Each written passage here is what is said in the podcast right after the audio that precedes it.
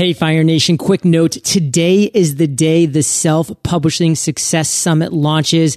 Gary Vaynerchuk, Pat Flynn, Barbara Corcoran, and yours truly, and 36 other great entrepreneurs and authors share our secrets. Come check us out, eofire.com slash SPS. It's all free. EO Fire 1340. Measuring everything is a disaster. Hey, Fire Nation, and welcome to EO Fire, where I chat with inspiring entrepreneurs seven days a week. Are you looking for an all in one podcasting solution? Visit podcastwebsites.com and schedule a chat to see why podcast websites is for you. Ignite. Are you ready to find your perfect hire? Right now, you can post jobs on ZipRecruiter for free by going to ziprecruiter.com slash fire. That's ziprecruiter.com slash fire. Fire Nation in the house. JLD here, and I'm fired up to bring you our featured guest today, Justin Roff-Marsh. Justin, are you prepared to ignite? Indeed, I am. Yes. Justin is the author of The Machine, a radical approach to the design of the sales function. He's also the founder of Ballistix, a consultancy that builds sales functions for organizations in North America, Australia, and the United Kingdom. Justin, take a minute and fill in any gaps from that intro and give us a little glimpse of your personal life. Well, I was born in the UK in Cambridge. I grew up from, I think, the age of seven in Australia, in Brisbane, and I emigrated to the US, the land of the, the land of the free, about eight years ago to, to really to accelerate the growth of the business here. And give me a little insight of your personal life. I play tennis. I play a lot of tennis, um, many hours a week, and I lift weights. Um, I'm a uh, in, uh, I'm a bit of a health junkie, so I'm I've been paleo for about eight years. I'm in ketosis right now.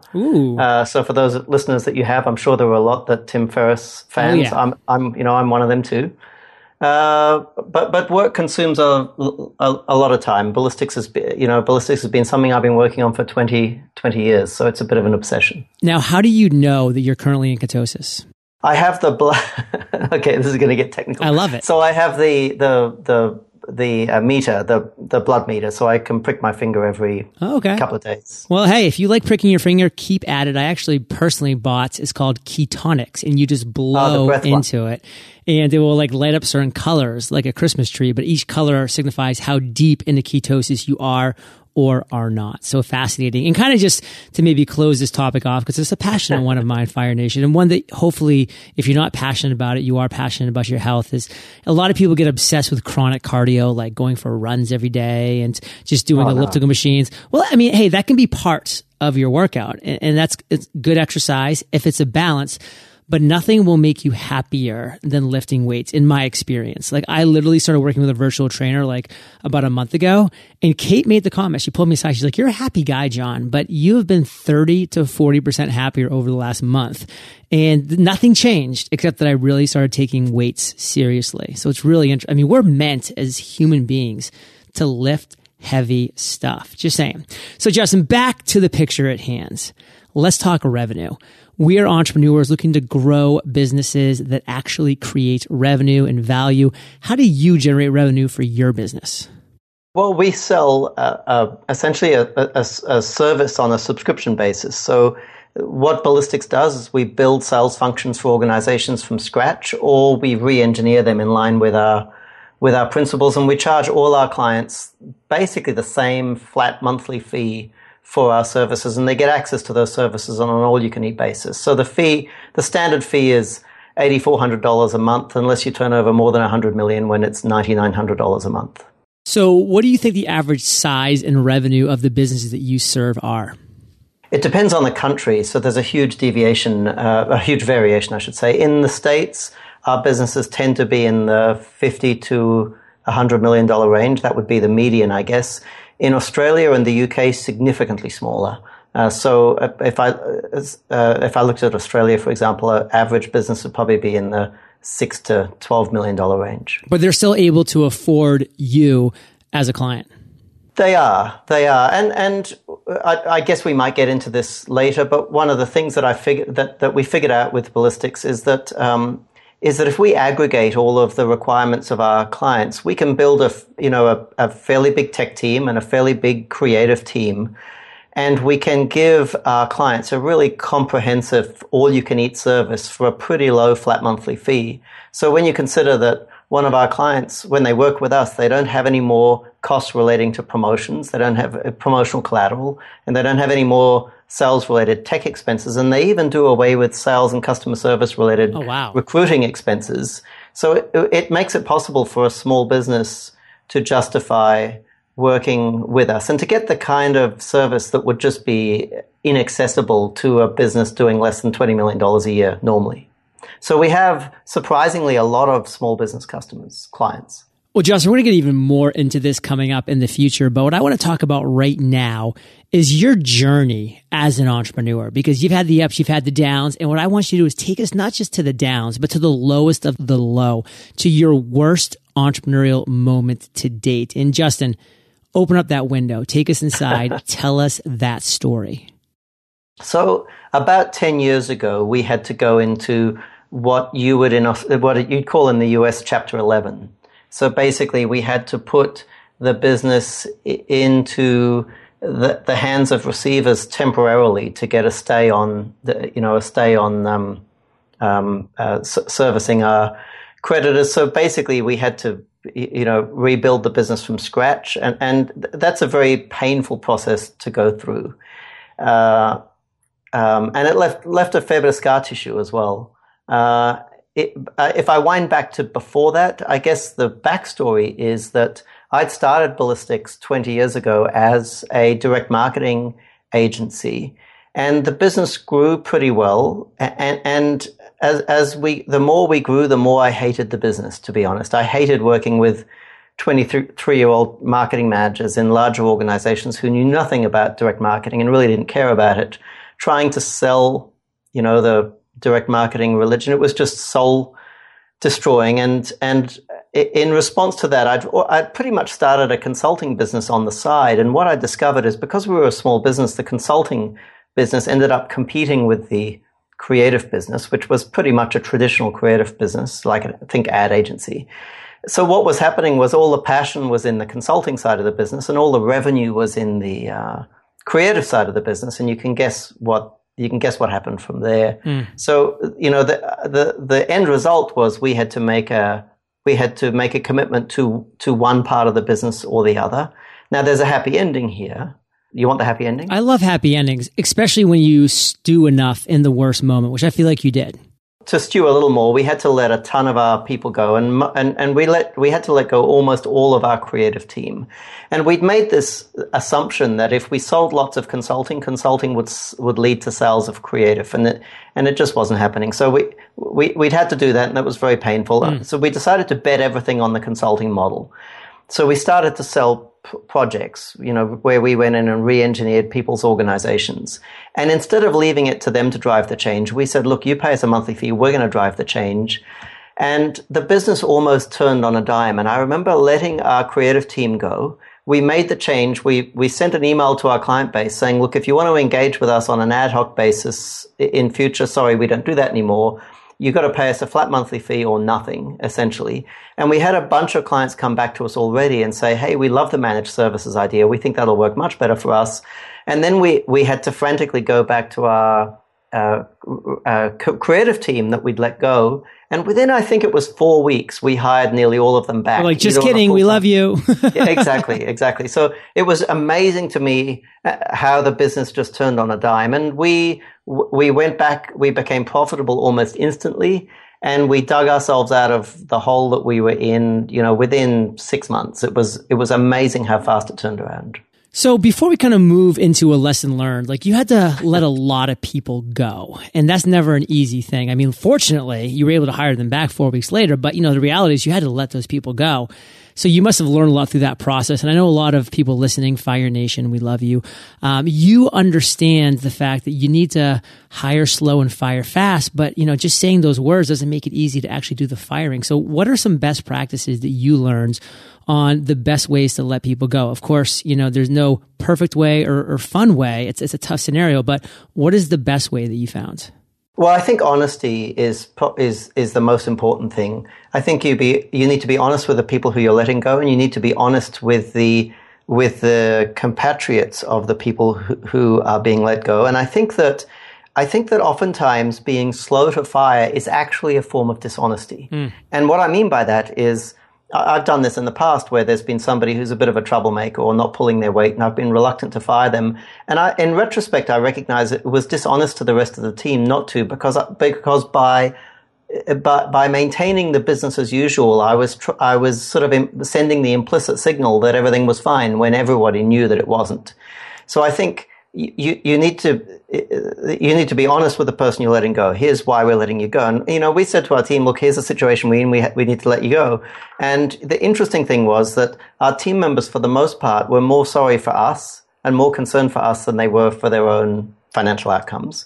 And you also need to be honest with the people who, who are left behind. If you let someone go, you need to say that person, you know, turns out that person would be better off working for someone else. Here's why we made the decision. Exactly. And that's the point that I kind of want to jump yeah. on right there because I think it's so important, Fire Nation. You, you, know, you're not only being dishonest to the rest of your team and to your company in general, like Justin was saying, but you know, that person, just because they're not working out for you doesn't mean that they can't find that right job for them, that they can go and crush and, and be a great employee somewhere else. And if you're holding them into a position that's not working out, you're being not only dishonest to yourself and your company and your business, but you're being dishonest to that person as well. And hey, there could be a lot of reasons why that person is not working out, but one of those reasons might be it's just not the right fit for them. They're a good person, they're a hard worker when put in the right scenario. So you have to rip that band-aid off. You have to make things happen. And now, Justin, let's get to what you consider the biggest takeaway from your worst entrepreneurial moment story. Okay, so the lesson learned was that we had to pick the right business model. I think we we should have been quicker to discard the business model that wasn't working and, and stop flogging a dead horse. And we should have been quicker also to take a gamble on the business model that we were passionate about. So now we're going to shift to another story, Justin. And this story I really want you to take us to one of your greatest aha moments. You've had plenty of aha moments in your career for sure, but what's one of your greatest that you know our listeners, Fire Nation, who are entrepreneurs, small business owners, are really going to resonate with and take us to that moment in time and tell us that story? We struggled with selling consulting. And I think probably a lot of your listeners, particularly uh, tech entrepreneurs, have this problem as well. Consulting has a bit of a bad name among tech entrepreneurs um, uh, because everybody would like to be selling products. So we were cautious about get uh, about uh, adopting the consulting model, and we didn't want a standard model. And I think a breakthrough for us was when we realized we could actually package consulting as a as a product and sell it like a SaaS company would sell a product. And, and I guess that's called selling managed services. But I, I, guess thinking about consulting like selling a, a SaaS product made made you know made a lot of sense for us. And the the better job we've done, I think, over the years of emulating a traditional software SaaS business, the the, the more appealing our product has been and the more profitable the business has become. So, Justin, you just broke down a lot of different areas where you found ways to zig when other people were zagging. You hit a wall. You had to fire a lot of people, which again, you then rehired when you found the way to pivot, to adjust, and to move forward in a new direction. So, all these things are really important lessons that we need to take away, Fire Nation, is that, hey, just because this, this isn't working. Doesn't mean the overall creative that we're doing. Doesn't mean the overall vision and business and value that we're trying to provide is wrong. Maybe it just needs a tweak. You know, maybe it just needs a 45 degree turn or just a 10 degree turn but it does need that tweak if it's not working. And you got to keep just putting in that thought process to say, Hey, how can I get this business to where I want it to be? What can I try to make this work? If you still believe in the core fundamentals of your business, which Justin did, which is why he kept trying to make things work until boom, he knocked it out of the park. What do you want to make sure Fire Nation gets from your aha moment, Justin, that's going to be critical for them in their businesses? There's a dilemma, I think, when you're building a business uh, on the one hand, you want to persist with an idea because those, you know, there's this feeling if you give up, you might be giving up too early. But also, you need to know when to quit. I was talking to somebody the other night who was a psychiatrist, and she was saying she really. Ha- I live you know, just outside Hollywood here. And she was saying she hates the Hollywood culture that sucks in ambitious people and drains the life out of them while they work in bars waiting to become movie stars. And she said she sees so many people whose lives are destroyed by this, you know, desire to become an actor or a singer or whatever the case is, when in reality the, the odds of it happening are vanishingly small. So we have exactly the same dilemma in business. How long do you persist?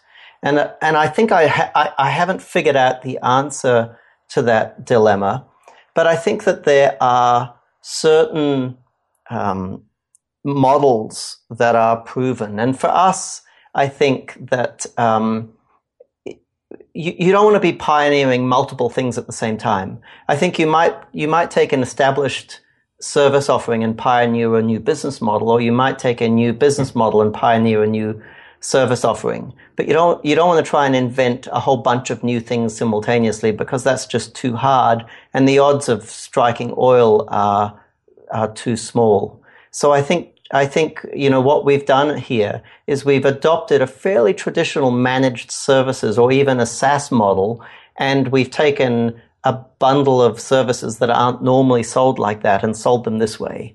So we haven't tried to, we, we took just one risk instead of taking a bundle of risks, risks. And I think that's probably the best advice I can take out of that. Justin, I want to go back to the beginning part of this answer that you gave and really just talk about this great book by Seth Godin called The Dip. I've talked about it before, Fire Nation, but it's so important you understand these fundamentals because sometimes you are just in a dip in your business and you do just need to keep pushing forward because you will get over this dip and you will be able to climb over these barriers. But sometimes you're in a hole and the only way to get out of that hole is to stop digging. And you need to just look inside to your core, to your gut, to your intuition and really listen to yourself to see is this just a dip or is this a hole? I'm just digging deeper and deeper and deeper. And Justin, what is your biggest weakness as an entrepreneur?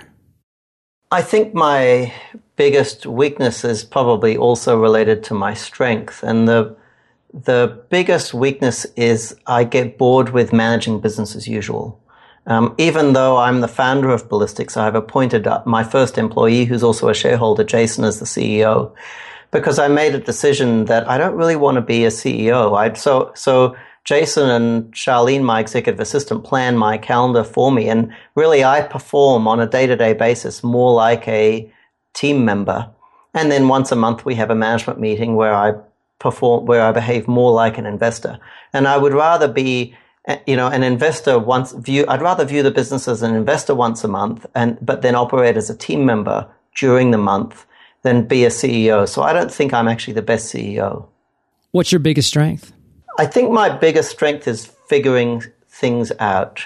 But but and I mean all all business owners are capable of solving problems other other than otherwise they wouldn't be business owners. But w- what I, I, guess Ballistix has demonstrated, and the success of the book too, uh, and certainly if you read the reviews on Amazon, um, what's what's different about the machine is we've actually gone and uh, looked at sales and the way sales is done and and reasoned from first principles. And I would say that's probably my strength, reasoning from first principles. Uh, you know, I, for whatever reason, it's as much a curse as a blessing. I'm prepared to say, no, I'm not going to accept standard practice. I want to, I want to, I, I want to start absolutely with first principles and recreate the entire edifice from scratch. Uh, and that's what we've done with sales. And uh, I, have naturally always thought that way. I've always been a, a science nut. Um, and I think it's a, it's a strength and a curse, but a strength too. Justin, what is the one thing that has you more fired up right now than anything else? Well, I'm really excited about inside sales, and and I have been for a little while. And I think that eh, the, something I come across over and over again is there's this default, eh, except for in Silicon Valley, there's this default assumption that sales is something that happens in the field. And if I look at the work we're doing with clients on all in all, on all three continents, North America, the UK, and Australia, eh, in pretty much every case, what we're doing is building inside sales team and moving sales inside. So if if and even in those cases where our, it does make sense for our clients to have field teams, let's say they're selling to government or to major enterprise, we're still moving the locus of their sales functions inside. So it's it's such an obvious idea when you think about it. Uh, and there's such enormous upside in moving the locus of sales inside. Even if you have people in the field, you, if you're an entrepreneur, a business owner, need to be coming to grips with the fact that your sales function should actually be an inside, an inside function, not an outside function, because customers do, don't buy anymore from field salespeople the way they used to in the past. And if, if you find that tough to swallow, you need to get over it and just accept and, and observe how you make buying decisions. You, you know, the idea that if you want to buy something, you invite somebody to come to your home or place of business, it, it just doesn't happen anymore. Well, Fire Nation, what is going to happen is the lightning round. So stick around as we thank our sponsors. Looking for the best candidate for the job, but not sure where to find them? It can be tough searching for your perfect hire. And typically it means you're posting to multiple job sites. But with ziprecruiter.com, it's different. With ZipRecruiter, you can post your job to 100 plus job sites, including social media networks like Facebook and Twitter, all with a single click. Find candidates in any city or industry nationwide. Just post once and watch your qualified candidates roll into ZipRecruiter's easy to use interface. The best part is there's no emails or calls to juggle. Simply screen candidates, rate them, and hire the right person fast. Find out today why ZipRecruiter has been used by over 800,000 businesses. Right now, you can post jobs on ZipRecruiter for free by visiting ziprecruiter.com slash fire. That's ziprecruiter.com slash fire. One more time, try it free at ziprecruiter.com slash fire. It's crazy that we moved everything we do for business over to the digital world except for our physical mail. Imagine all the time you save if you didn't have to check your mailbox every day. Great news. Now that time can be all yours with Earth Class Mail. Earth Class Mail moves your snail mail to the cloud, giving you instant access 24 7. Plus, it integrates with the tools and services you use every day. You can search your mail, send invoices to your accounting software, deposit checks, and really just make running your business a whole lot easier. You also get a real professional address to share publicly with customers so you don't have to worry about giving out your home address anymore. Earth Class Mail has processed over 10 million pieces of mail. It's no wonder they're trusted by thousands of startups and small businesses. See for yourself. Visit earthclassmail.com slash fire, enter promo code FIRE, and get your first month of service free. That's earthclassmail.com slash fire, promo code FIRE. Justin, are you prepared for the lightning rounds? I think I am. what was holding you back from becoming an entrepreneur? Not much. I wasn't a great employee. Um, so uh, there was some concern about walking away from a stable income, which which turned out to be unjustified. But I think that there was a lot of friction for me being an employee, so it was probably easier to cut loose than, than it is for most. What is the best advice you've ever received? Get the hell out of the office. A good friend and a mentor of mine used to, he, he owned a business much bigger than mine and much more successful. And he used to ring me up and say, Roff-Marsh, what are you doing in the office? I'm coming by to take you a coffee. I get to get you a coffee. I've got to get you out of there. The longer you're in the office, the slower your business is going to grow. You know, your people need to learn to be self-sufficient. What's a personal habit that contributes to your success? Well, I thought about that, and I read a lot. I read more than most people, but I think that uh, that I also read smart. So, you know, all my friends, they ask me, they say, Oh, you read more than anyone. I bet you've read this business book. And I hate business books. To me, business books are like the business equivalent of Mills and Boon's, Mills and Boon romance novels. I, I despise them. So I like, I, I read mostly science, to be honest, and I read some history. But I, I think that um, if if you're going to read business books, you may as well may as well read trash trashy romance novels. They they they, they don't teach you how to think. Can you share an internet resource like Evernote with Fire Nation? Yeah, so here's one that everybody's already aware of Google Sheets. So, my advice is get to know Google Sheets, but not just Google Sheets. Behind Google Sheets, there's this magical thing called Google Apps um, uh, Google Apps, Script. And it's a scripting language, a little bit like VBA, Visual Basic for applications in Word or Excel. But basically, Google Apps Script is JavaScript, and even someone who's a non-programmer can go and you know figure out very very quickly how to code it and make it do things. And Google Sheets, you can make it interact with interoperable with a whole bunch of other applications. And what you can essentially do, even if you're a non-coder, is jury rig together very, very quickly uh, web apps essentially. You can build your own. You know, I use it still, uh, and I've done it for many years to build kind of proofs of concept, and then I give them to our development team and say, build this properly. But uh, Google Sheets in conjunction with the scripting language in the background is is freaking awesome. If you could recommend just one book for our listeners to join the machine on the bookshelves of Fire Nation, what would it be and why? The Goal by Eliyahu Goldratt. Uh, I, th- I, think significantly more people in the US have read that than in other countries. Just about every, you know, everyone who works in a manufacturing business we come across has read this book. Probably tech entrepreneurs less so, but it is the most profound business book, and it's the except the one exception I would make to reading. There are a few other exceptions too, but yeah, read the goal. Justin, let's end today on fire with a parting piece of guidance from you. The best way that we can connect with you and then we'll say goodbye. I'm Justin Roff-Marsh on Twitter, uh, but the, probably the best way to get to connect to me is to go to my blog, which is salesprocessengineering.net. Um, uh, actually, a good way to get there if if if listeners want to go to fourappointmentsaday.com, so that's f o u r appointmentsaday.com. They can request the first four chapters of the machine for free. Uh, they'll get it in the post. And after they've submitted the form and requested the first four chapters, they'll automatically get rerouted to my blog and they can read a bunch of good oh. content there.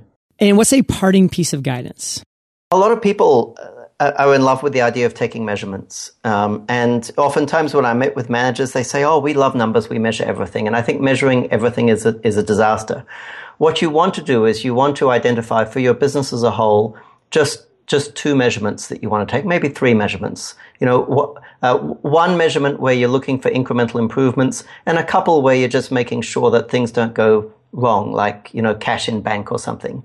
And then for each each function within your business, you know, apply the same rule. Just measure one one thing and perhaps you know measure one goal and two necessary conditions so you know less is more when it comes to management and in particular measurements less is more.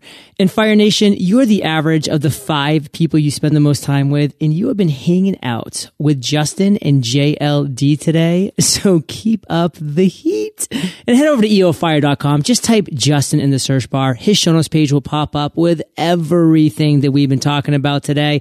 And of course, you can go directly to salesprocessengineering.net or fourappointmentsaday.com or go to both and they'll all be linked up on the show notes page. So definitely make that happen, Fire Nation. And Justin, I want to thank you, brother, for sharing your journey with Fire Nation today. And for that, we salute you and we'll catch you on the flip side. Fire Nation, thank you for listening to EO Fire. Visit eofire.com for killer resources, free trainings, and so much more. It's time to share your voice and message with the world, and our free podcast course will show you the way. Text podcast course, all one word, to 33444 and ignite.